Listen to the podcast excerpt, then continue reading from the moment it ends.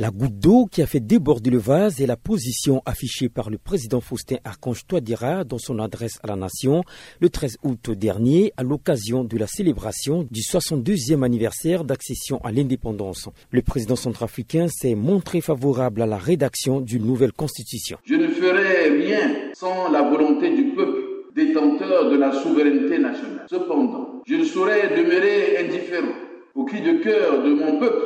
Je vous ai écouté je prends acte de vos sollicitations pressantes qui me sont parvenues de partout réclamant une nouvelle constitution.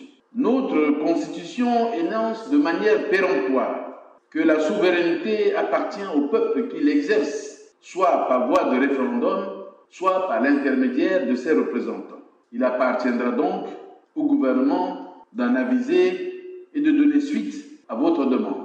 La déclaration du chef de l'État ne passe pas dans le camp de l'opposition. La plateforme des jeunes leaders de l'opposition promet des actions. Ephraim Maceo, un des responsables. La constitution actuelle n'empêche pas le président de la République à nous créer des universités pour compléter avec euh, l'unique qu'on en a depuis la nuit des temps, ni n'empêche pas le gouvernement à construire des routes. Donc, si on veut vraiment vivre euh, une paix durable dans ce pays, il faut qu'on essaie de mettre en avant la notion de l'alternance politique. Nous, on va utiliser les moyens amigo qui seront à notre disposition. On a des textes du pays qu'on va exploiter et pour essayer de mener à bien ce combat. Le 6 août dernier, des dizaines de milliers de Centrafricains ont marché dans plusieurs villes du pays à l'appel des organisations proches du pouvoir pour soutenir le projet d'une nouvelle constitution. Pour le bloc républicain pour la défense de la constitution, l'adresse du président Touadéra à la nation démontre sa volonté de s'accrocher au pouvoir. Crépin Bolgumba, coordonnateur de ce bloc qui regroupe les principaux partis de l'opposition. Ce qui se projette, c'est un pouvoir totalitaire,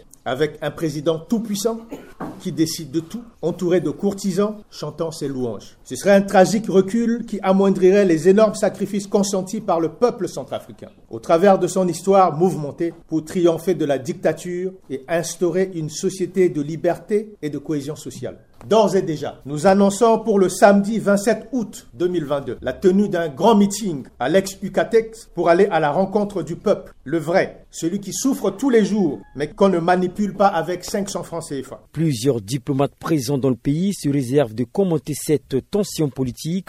Certains parlent d'une affaire intérieure à l'État centrafricain. Pendant que la tension monte au sein de la classe politique, l'Assemblée nationale a répondu favorablement à la demande du gouvernement de mettre en place comité de rédaction d'une nouvelle constitution. Freeman Sipila, Bongui, pour VOA Afrique.